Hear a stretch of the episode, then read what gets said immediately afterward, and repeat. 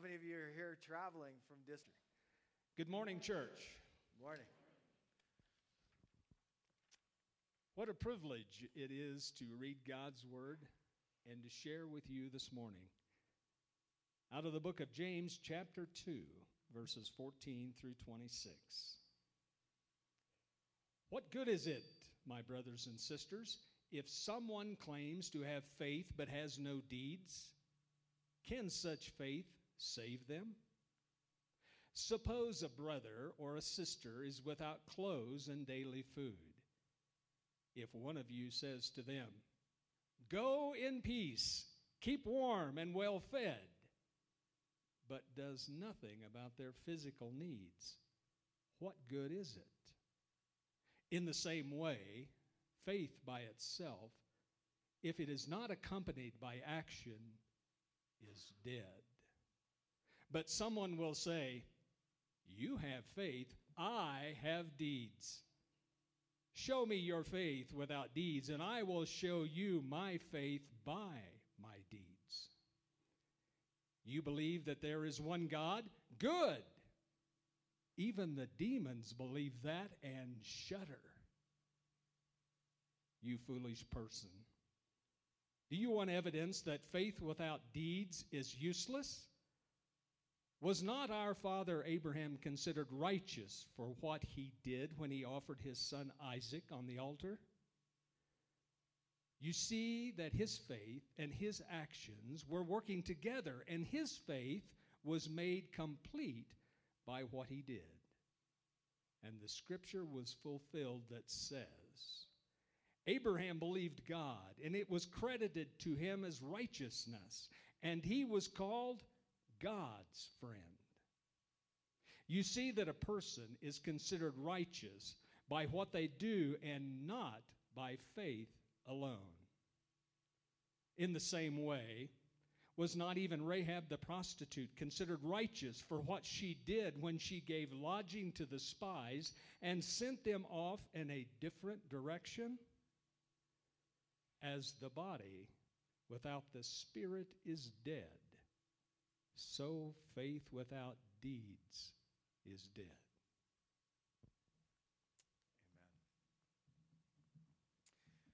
Amen. With a flashlight in hand, a burglar was making his house his way through a house uh, one night when he heard a strange voice come out of the dark. Jesus is watching you. Burglar nearly jumped out of his skin when he heard that, that voice. His heart's pounding and he, he freezes for a moment and, and listens and with it, being a, with it being quiet again, he proceeds to make his way through the house, helping his, himself to the loot when all of a sudden there it is again. Jesus is watching you. Frantically, he starts shining his flashlight all through the house into every corner when all of a sudden he spots in one of the corners a large parrot. He says, Did you say that? yep, squawked the bird. I'm just trying to warn you. Well, the burger's like, Well, who are you? Moses. Who on earth would name their bird Moses? The same guy that would name their Rottweiler Jesus. Somebody is watching you, and I'm not here to still fear in you that, oh, God is watching you kind of thing. But people are watching you. And faith is like calories. You can't see them, but you can certainly see the results of them, right? Yeah. You can't see faith, but you should be able to see the results of faith at work within you. Faith is a show me kind of business. In James chapter 1, verse 22, we highlight, highlighted what many have called the key verse to James, where it says, Do not merely listen to the word and so deceive yourselves do what it says. And in that context, on that day, we saw some examples of what faith looks like love your neighbor as yourself, uh, keep a tight rein on your tongue. Oh my goodness. Venting for listening. Venting's not going to do any good, but listening to God for wisdom will do you some good. Meet the needs of the, the, uh, uh, less fortunate, and do not be corrupted by the world. Last week we moved into chapter 2 and we saw one of those was favoritism. Do not show favoritism. And now we come to chapter, to chapter 2, verse 14, which actually builds on all that with two rhetorical questions. The first being this What good is it if someone claims to have faith but has no works to back it up? And the assumed answer is it's no good. I know someone who owns a timeshare. They've owned that timeshare for quite a number of years, and each year they pay the maintenance fee on that timeshare of nearly $900. How many times have they used their timeshare in the time that they've had it? Absolutely zero. None. Yeah. In fact, I've used that timeshare more than the owner of that timeshare has because I actually used it one time on a borrowed weekend. What good is it to own a timeshare that you never use? It's absolutely no good. And I would love to have someone sending me an extra $900 a year for absolutely nothing. It's the way faith works. If someone claims to have faith but doesn't have any evidence of that faith at work in their lives, what good is it? It's like paying maintenance fees on a timeshare that you never use. And the question is how does the faith that you profess show itself in your life in any kind of a practical way. Faith in God works. Very important. Second rhetorical question Can such a faith, which would translate a faith of this kind or of this quality, save a man? Indicating, you know, it's a poor quality of faith that produces no fruit, it's ornamental. And when I thought about this, I, I thought about flying into Tucson. I love going home to Tucson where my entire family lives, siblings and all. And when I step out of the airport there, uh, on occasion I'll get, I'll get a whiff of something like mesquite in bloom or maybe citrus in bloom, and I love it. The smell of lemons, grapefruit, oranges, terrific. But somebody, some really smart person, came up with a new idea why don't we hybrid citrus fruit and create ornamental orange trees? Yeah. Here the baby said, What? exactly. I mean, way to go. Thank you for the vote of support over there. Yeah, it, it's, it's like, uh, okay, these trees look like orange trees. They have fruit that looks like real fruit. But if you're lying on your deathbed, starving, the fruit's going to do absolutely no good. What good is it? You still have to clean up the mess, but it's no practical benefit whatsoever except for appearance. A faith without fruit is as good as an orange tree with artificial fruit. It serves no practical benefit, it's worthless. So, what does real faith looks like, look like? And I see three things here. The first, starting in verse 15 through 17, where I would say real faith is a verb. It's an action word. It says here, suppose someone is without clothes and daily food. If the best you can do is say, go in peace, keep warm and fed, but do nothing to meet their physical needs, what good is it? And then it goes on in the same way, faith by itself, if not accompanied by action is dead.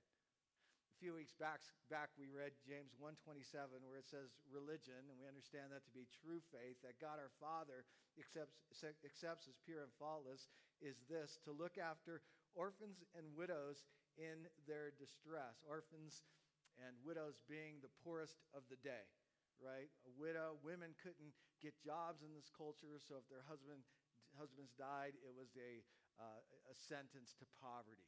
Children, businesses were passed down through the family line. If you're an orphan, you don't have a family business to step into. It's a sentence toward poverty, meet their needs. But today, a different word is used here. It's the word adelphos, adelphos, which is a of the same, plus delphos, which is womb. So it's talking of the same womb. So it's talking about siblings, It's talking about good friends.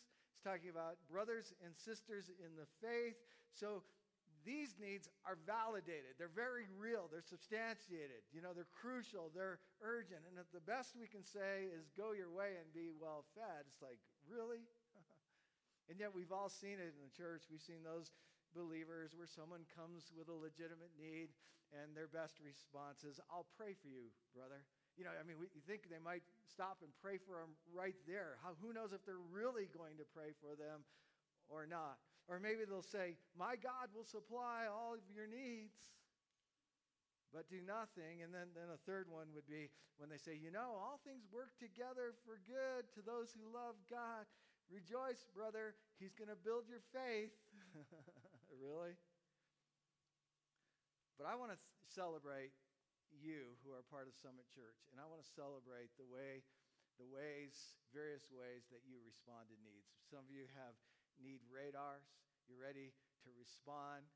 Uh, sometimes I've had uh, members of the church who will come to me and they'll say, Pastor Mike, if you ever hear of a legitimate need, please tell me because I'm in a position where I can respond and meet those needs. So I want to thank you, Summit Church, for the way you love people and the way that you meet needs in practical ways. And I give glory to God for you.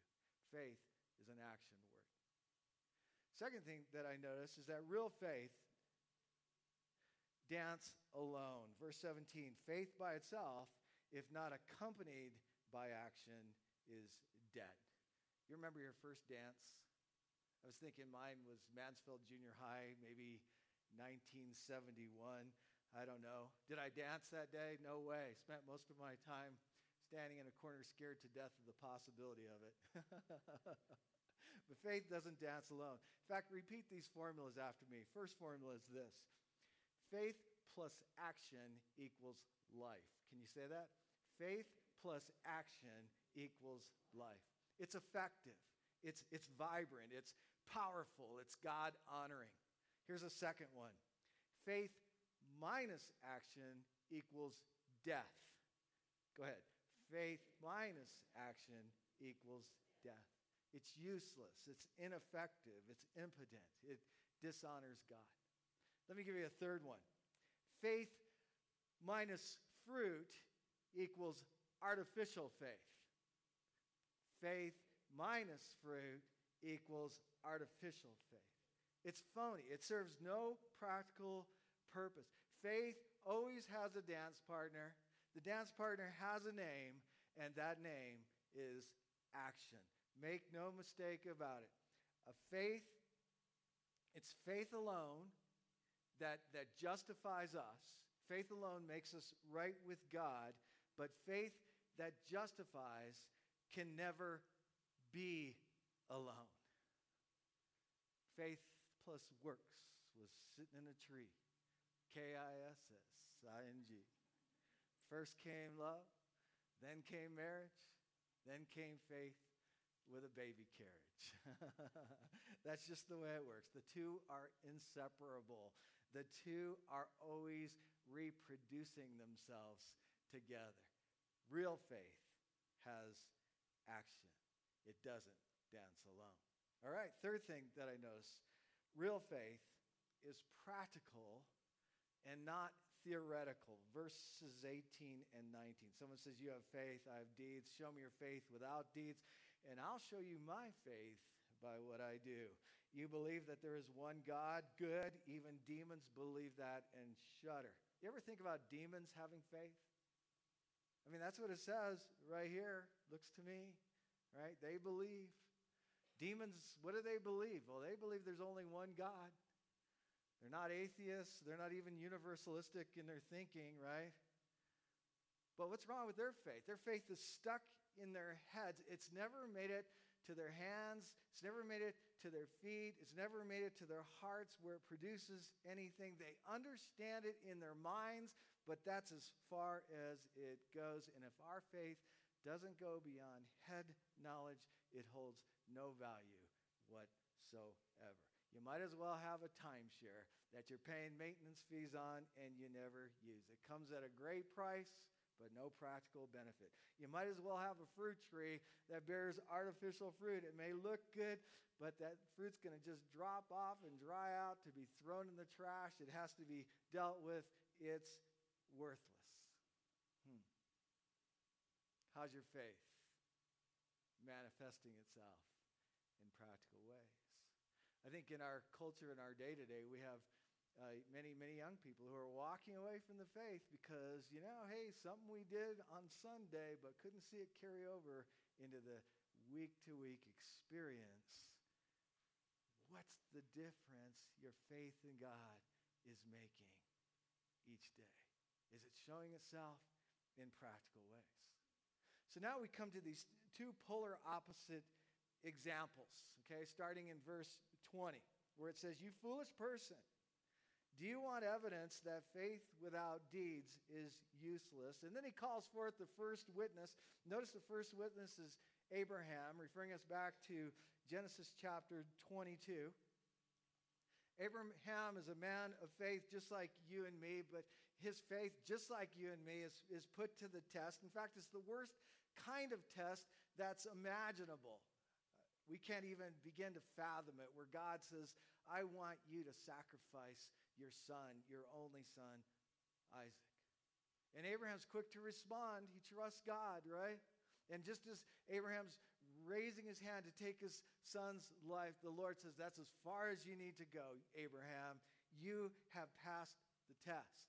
Now, was it Abraham's action that secured him a place in the eternal kingdom? No, it wasn't that right? His action merely proved that he already had a place in God's eternal kingdom. As verse 22 says, his faith and his actions were working together, and his faith was made complete. We could actually say validated there by what he does, by, by what he did, because real faith produces works.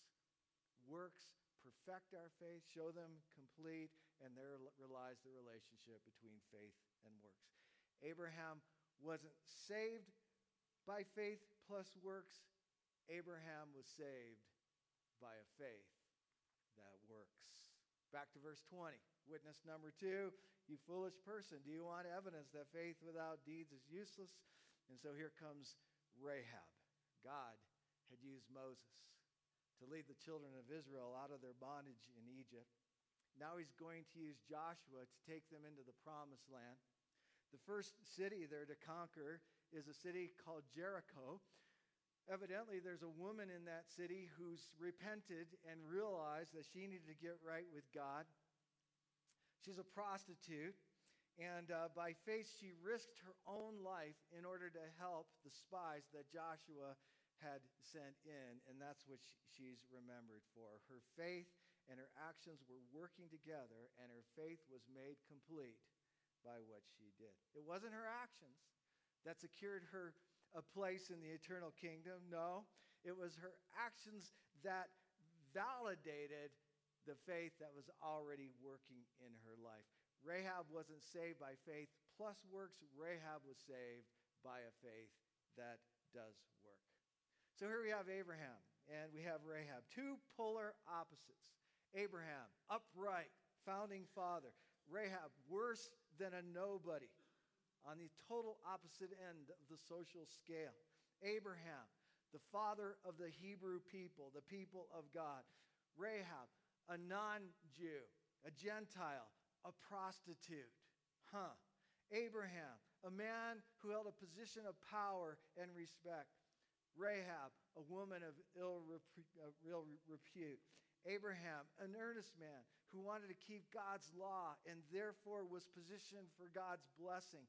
Rahab, a woman who disobeyed God's law and therefore a potential recipient of God's cursing. Two polar opposites. Can you see this? Can you see what's going on? Yet both of them are considered righteous on the same basis. They both held a faith that was shown, played out in practical ways. So this has to point us to Hebrews chapter 11, which is sometimes called the Faith Hall of Fame, the Great Faith Hall of Fame. And both Abraham and Rahab were voted in. the plaque beneath Abraham's bust or the facial sculpture is, is very, very long. Let me summarize it for you. By faith, Abraham moved to a land he knew nothing about, a land that would later become the promised land of God. By faith, he and his wife had a son, even though they were well beyond childbearing years. By faith, Abraham offered his son Isaac as a sacrifice, believing the promise, holding on to the promise that God would someday use him in a mighty way, even if it meant God would have to raise him from the dead. Rahab's plaque, really short, by faith. The prostitute, Rahab, welcomed the spies and therefore was not killed with those who were disobedient. You know, you read that and you say, well, why didn't God remove the word prostitute from, from her recognition? I mean, everywhere she's listed, Rahab the prostitute. Well, he left it there on purpose. He left it for us to see it. I don't think it means she went on living an immoral life, but what we need to understand is that God's love and God's salvation is to anyone who will believe, and God doesn't want us to forget about it. In fact, she became one of the very first soul winners in the entire Bible, saving all of those who were immediately in her sphere of influence because she called out on their behalf. Rahab, a picture of real faith, a faith that changes how we go forward, a faith that produces action and proves the reality of God in our lives.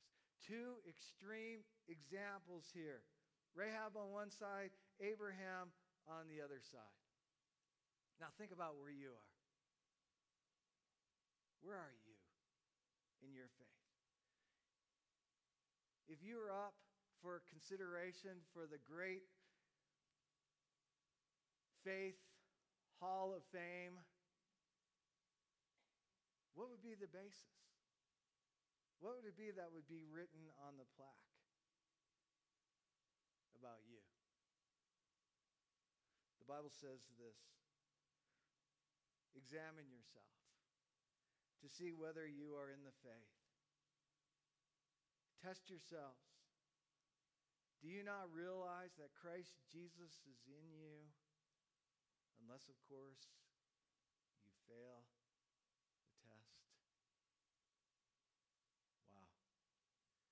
Was there ever a time in your life when you honestly came to a place where you realized you're a sinner in need of a Savior and you're able to admit that both to yourself and God? Was there ever a time in your life when you recognized that you were going your own independent way and somehow it just wasn't working out for you? And you somehow the idea of God's plan for your life came alive and you said, right here, I'm turning around. The way I'm going is not doing anybody any good. In fact, it's only messing it up. Today, I want to turn around and I want to do life the way God intended it to be lived. Has there been any observable change in your life? Does it affect the way you do life? Do you see yourself as a worker in God's harvest? Are you showing the same kind of love that God has shown you to others along the way? Just think about those things for a moment. In fact, why don't you just bow your heads there before God and create an altar right around where you are? Think what would be said about how your faith is showing